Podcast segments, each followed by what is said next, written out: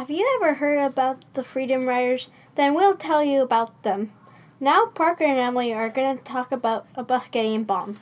We're talking, We're talking about, some things that might give you the chills. Did you hear about the bus? No, what are you talking about? The bus in Anniston, Alabama was bombed in 1961. What's it about? It was about African Americans, how they were treated badly, so they decided to do something about it. So they rode in the front where white sat, and white sat in the back on a bus.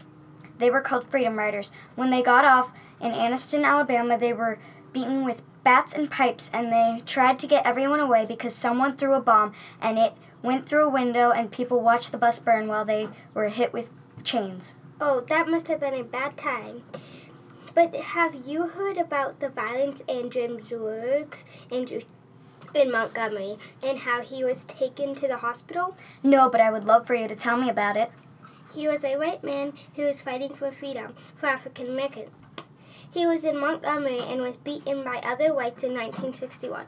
Also, blacks and whites ran to help him. They were all in pain, but Jim took the pain himself. That sounds awful, but what else happened? People were beaten with pipes and baseball bats. Many went home injured or dead. Some people even went to jail for protesting for freedom.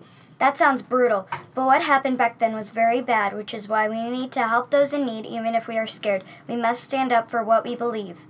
We hoped you liked our little conversation and you learned about the dangers that happened and what was going on in that time. Back to Braden. That's painful. You know what else got bombed? The 16th Street Baptist Church. Now McKenna and Joe are going to talk about more about that. Thanks, Braden.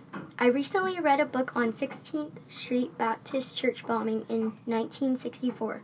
What do you think about the bombing, Joe? 16th Street Baptist Church? I haven't heard about that. Really?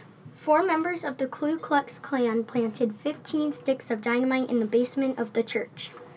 Did anybody die or even get hurt? Actually, four little girls were in the basement at the time when the bomb blew up. That is terrible. I bet the Ku Klux Klan did it to stop the movement. That's right. The Ku Klux Klan was very dangerous and wanted to create chaos. I wonder why they would hurt such young kids.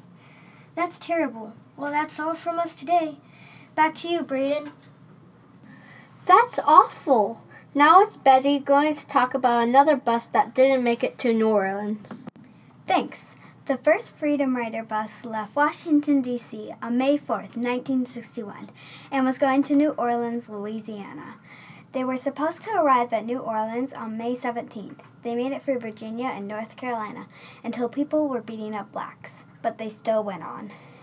They made it through Georgia, and unfortunately, the bus got firebombed in Anniston, Alabama. Sadly, they did not make it to their destination, but they at least tried their best.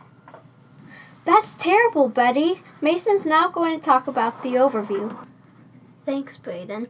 In a nutshell, the Freedom Riders were civil rights activists who rode interstate buses into the southern United States in 1961 and later years.